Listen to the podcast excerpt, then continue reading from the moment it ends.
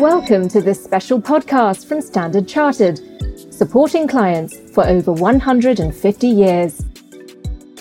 Hello, I'm Manisha Tank, and on behalf of Standard Chartered, I'd like to welcome you to this unique podcast featuring the best of the bank's research and analysis. So, in this episode, we're discussing the second quarter economic outlook. Our economists are expecting that the global economy will grow 5.7% this year. However, that's subject to vaccine rollout. And when we look at that, it's patchy at best. We also have an eye to inflation and the implications of it. For emerging markets, meanwhile, the issue of debt is also looming, so this recovery is going to be uneven across the world, and it won't be top dollar for absolutely everyone. So, joining me to discuss this further are some of the best in the business Standard Chartered's own Sarah Hewen, Head of Research, Europe and the Americas, and Edward Lee, Head of ASA Economics Research. Thanks both for joining us. First of all, Sarah, I want to get cracking on this conversation with the world's largest economy because what's going on in the United States is having an impact on everyone. The latest economic data shows that inflation is very much on the rise. So, what's pushing prices up? Well, we're seeing a number of factors. Prices, of course, were falling this time last year, so annual prices are rising due to base effects. We're also seeing cost pressures rising for a number of reasons. Higher energy prices, for example, a year ago, oil prices were just $19 a barrel. Today, they are $66 a barrel. Higher non-energy commodity prices, Copper prices, for example, have risen by 90% over the past year. We've also seen higher freight prices. Shipping freight prices in some cases are over three times higher than a year ago. And the price of semiconductors is expected to rise due to shortages in production capacity at a time when we've seen a huge increase in internet and mobile computing. Um, something which is significant for the US, particularly for US consumer prices, is what's happening to Chinese producer prices, we do see quite a direct link between higher producer prices in China and higher consumer prices in the US. And our research colleagues in China have just put out a report showing that industrial and supply chain companies are passing on higher costs to buyers. Demand is far exceeding supply capacity. Oh, so there seems to be quite a fire under inflation at the moment. I'm wondering if the case is similar, Edward, for Asia, particularly where, you know, Sarah was talking about the producer price index in China. I'm sure there are implications of that here in Asia too. No, sure. I think in terms of those commodity prices that Sarah mentioned, pretty much it's global. So we are certainly seeing that over here as well. So quite clearly a huge amount of base effects there. Probably Q2, we're going to see some pretty high headline inflation numbers. I'll also throw in some administrative measures. What do I mean by that? So for example, last year when pandemic was at its peak, quite clearly governments came in with some subsidies in some areas as well. And of course, those things uh, lapses, right? Adds on to the base effect in that sense. I'm partly broad brushing, of course. If we look across Asia, that's generally the case. But, you know, just to highlight India and China just seems a bit different in terms of their headline inflation forecast for this year. Okay, so why don't you extend on that a little bit? I'm, I was thinking about the various components of inflation numbers, CPI, PPI, whatever it might be, and I was wondering if you could just break it down and tell us whether these have been moving evenly or whether we've seen a sort of patchy, a patchy response. So two questions there. First, I'll touch on India and China. So interestingly, last year, while most of us had pretty low inflation or even deflation, China and India's headline inflation was actually pretty high. A lot of that is actually due to food prices. So when we take a look in this year, comparing to last year, probably that base effect is actually negative for China and India's headline inflation. Now, on the second part of the question, when we take a look at this inflation, I think we have to be more cognizant of the whole characteristics of inflation, right? If we just focus on headline inflation, clearly that's very high. So what we did was we took a look and dissected the inflation profile across quite a few countries in Asia. What do I mean by that, right? I mean, like besides looking at headline inflation, besides looking at core, we take a look at how broad is inflation we take as many as categories as publicly available, three, 400 items even. We take a look at how broad is inflation, for example. We also need to take into account central banks' tolerance of inflation. So taking a look at their uh, policy mandates, for example. We also take a look in terms of base effect that which we have been talking about. Actually, when we put all this together, I would say at the moment, the inflation numbers, while looking high, is actually quite benign when we consider it at a more holistic level. I like this word holistic in the United States and also in Europe, Sarah. There are, as Edward was pointing out, surely many factors that must be playing on the minds of central bankers who are considering a policy response. And also, I just wanted to bring up a story that was in the headlines towards the beginning of this year around that basket of goods changing, the Office of National Statistics doing this in the UK. I think that's really indicative that, you know, you have to keep up with the times, even when it comes to inflation, right? Yes, absolutely. Central banks and statistics agencies need to make sure that they're reflecting what is happening on the ground. So the pandemic has driven some quite substantial changes in the way that economies and individuals and households act, and that needs to be reflected and, and accurately measured. In terms of what central banks are considering, the economic outlook is absolutely key, given that many countries are still grappling with the pandemic. And among G20 economies, for example, only Australia has returned to anything like normality. So the very near term priority is to make sure that monetary policy conditions remain easy to support the recovery. I'm curious though, Sarah, in terms of the data feeding the central bank narrative in the US, feeding the Fed's thinking, which elements of the data are we seeing most recently that could be a bit of a worry? The data that we've seen for the economy overall have been pretty good for March. And they do show signs of, of the economy opening up again, jobs being created.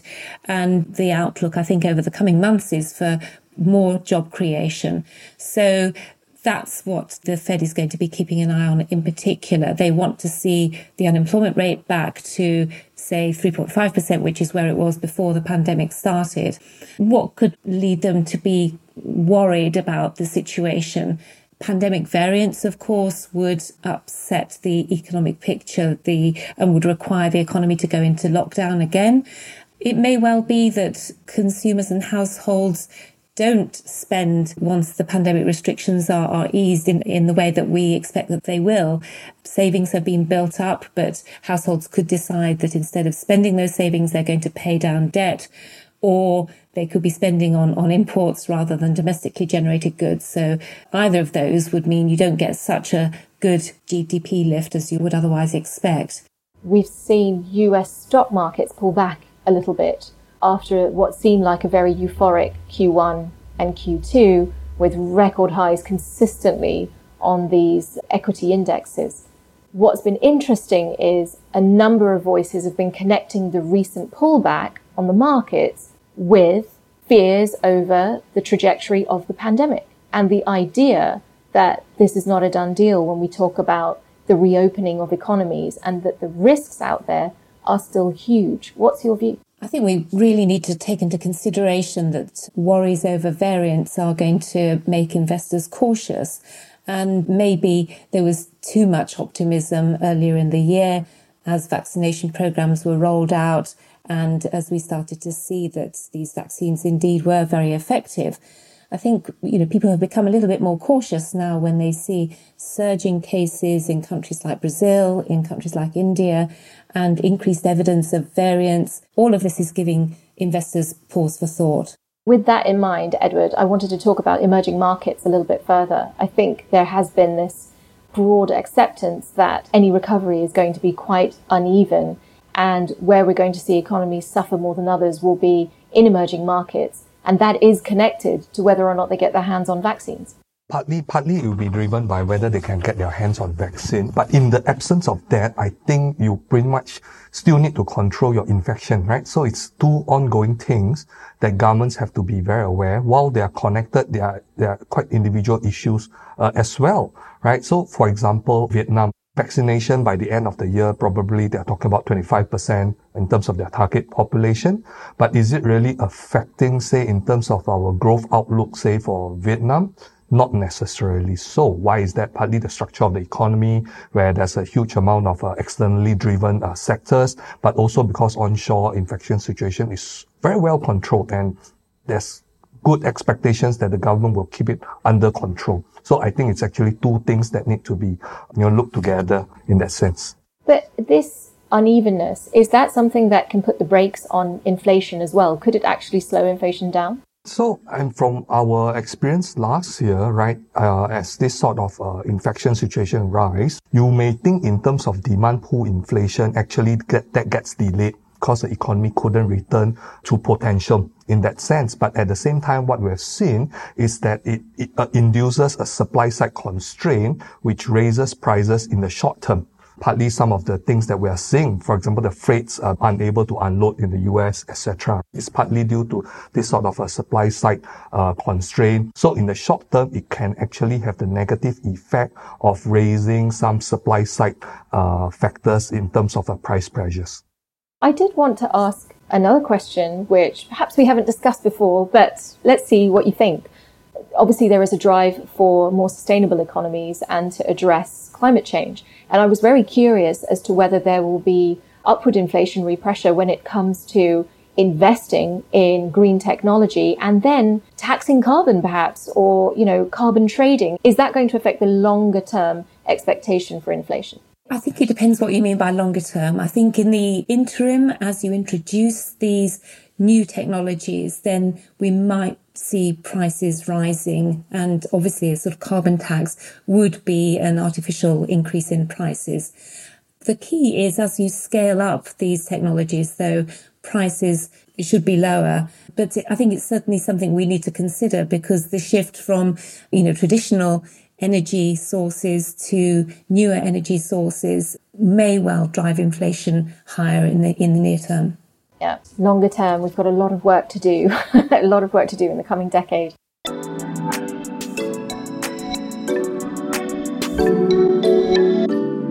But let's pick up on the issue of technology. I think what's been fascinating, Edward, in this part of the world is this growth in the digital economy. I mean, yes, we've seen it globally, but we sit in Singapore where we have seen incredible advances in digitalization, and it's something the government here has been pushing for. Has that had an impact on prices?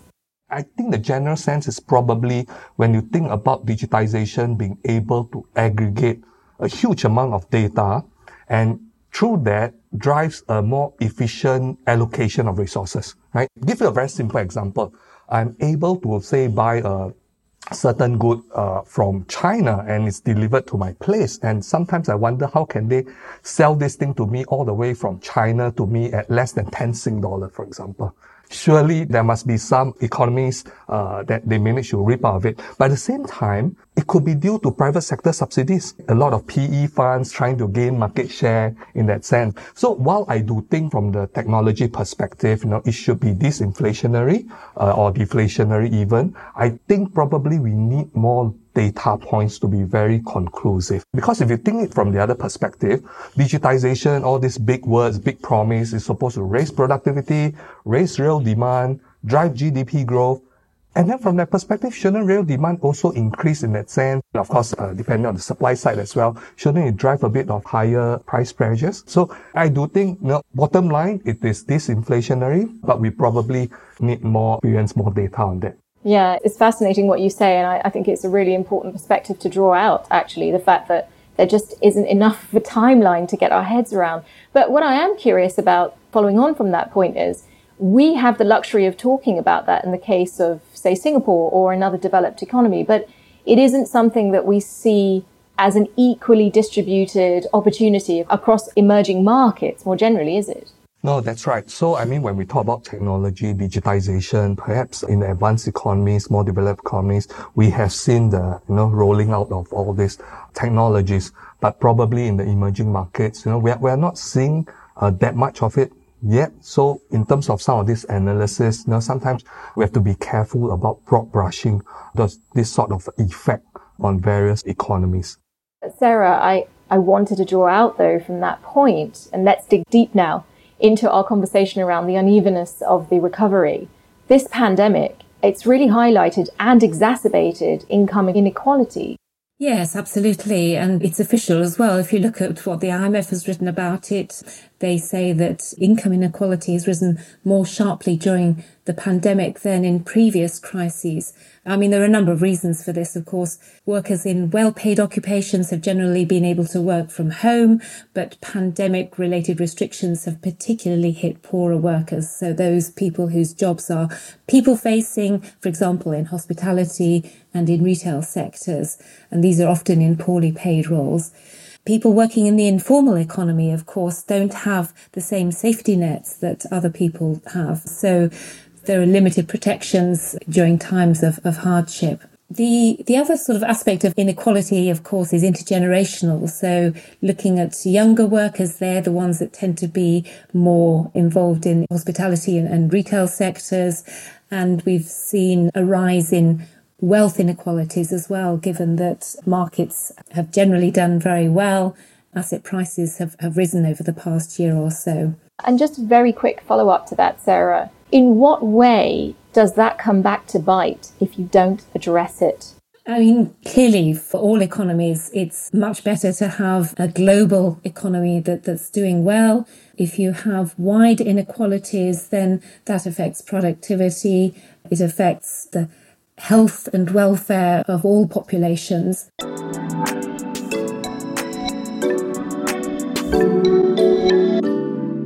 With that in mind, Edward, I wanted to talk a bit more about emerging markets because they really are at the hard end of all of this, particularly when we talk about what the debt repayments are going to be like when we try and come out the other side of this pandemic.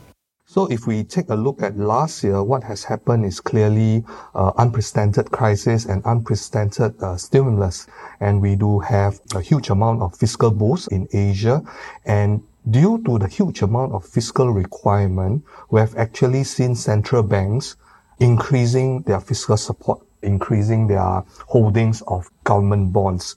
Now, this is, I guess, fine partly because of the benign inflationary conditions and generally uh, global financing conditions are loose and affordable and available.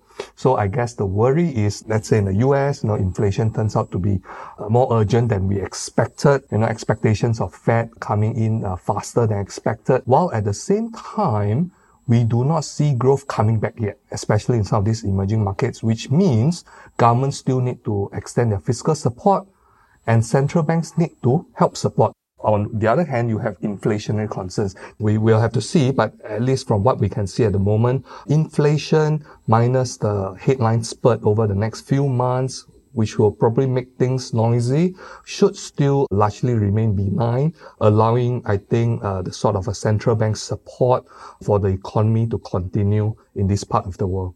Sarah, I was curious to get an idea, and you did allude to this earlier, but a more concrete idea of how long you expect this to last, but also what is the ideal scenario, would you say? The ideal scenario, I think this is what all central bankers would, would love to see, is a situation where you have full employment, but wages not accelerating, not spiraling higher, and inflation around about target. So for most countries, that's inflation at about 2%. It's been surprisingly difficult to achieve that in, in recent years. And of course, central banks have been throwing everything at it in terms of huge QE spending, expanding balance sheets, as well as cutting interest rates all the way down to zero to try to get inflation back up to 2%. So that's the holy grail. Yeah, that's the holy grail. I, and, and just a quick follow up on that, you were talking about central banks throwing everything at it is that sustainable for much longer? It is sustainable, quite honestly. The question is, how effective is it? So central banks can continue to buy bonds when they start to, if they're starting to run short of bonds, then they can expand the sorts of asset classes that they, they go into. We've seen that in Japan, for example, moving into equities.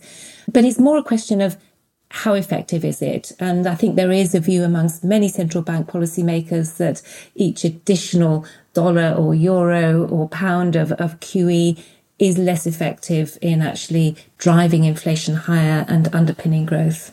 Okay, well, we started this conversation around how there is this upward trajectory for growth, but also for inflation, and that it just isn't even across the world. So I just want to take that final question to you, Edward, and talk about the emerging markets in particular, uh, where we are seeing economies bear the brunt of some of the uh, global economic problems that might be on the horizon. You might have central banks that don't have as many tools in the cupboard.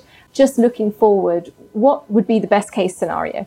I think the best case scenario is the first, of course, on the pandemic, we don't get horrible mutation of the virus that turns out to be, you know, resistance to all the vaccines. You know, I always worry about some countries which has already you know roll out good vaccination and then when they open the borders then you see their infection rates spike up again that will be truly worrying and will be probably it will really be a very medium term downgrade to global growth if such a thing happened. But I think the best case scenario for me is look, this uh, vaccination rollout continues, right? Globally. It's a sensitive issue. We know countries that have secured more than enough for their population. And, you know, as it gets spread out, vaccination rollout, more sectors, more countries can reopen their economies, and we go back to a more sort of a even world uh, in that sense. I'll put that as a medium term. Meanwhile, uh, inflation, monetary conditions remain very benign, right? Everybody get their financing, uh, required financing so that they can repay the debt in that sense and hopefully growth activity comes back. Essentially, I think the key thing here is animal spirits. It's always a hard one for I think economists to guess whether animal spirits comes back. It takes so many things, right? And hopefully that comes back and we'll, we'll all be happy days again. There's always a variable in every equation when you're an economist. So let's wrap it up there. That was actually quite a positive and balanced view. So thank you very much for that, Edward. Uh, lots for all of us to think about. It just remains for me to thank you both. Standard Chartered Sarah Hewen, Head of Research Europe and Americas, and Edward Lee, Head of ASA Economics Research. On behalf of Standard Chartered, I'm Manisha Tank. Thanks for tuning in. Standard Chartered, driving commerce and prosperity whilst contributing to sustainable growth across the world's most dynamic markets.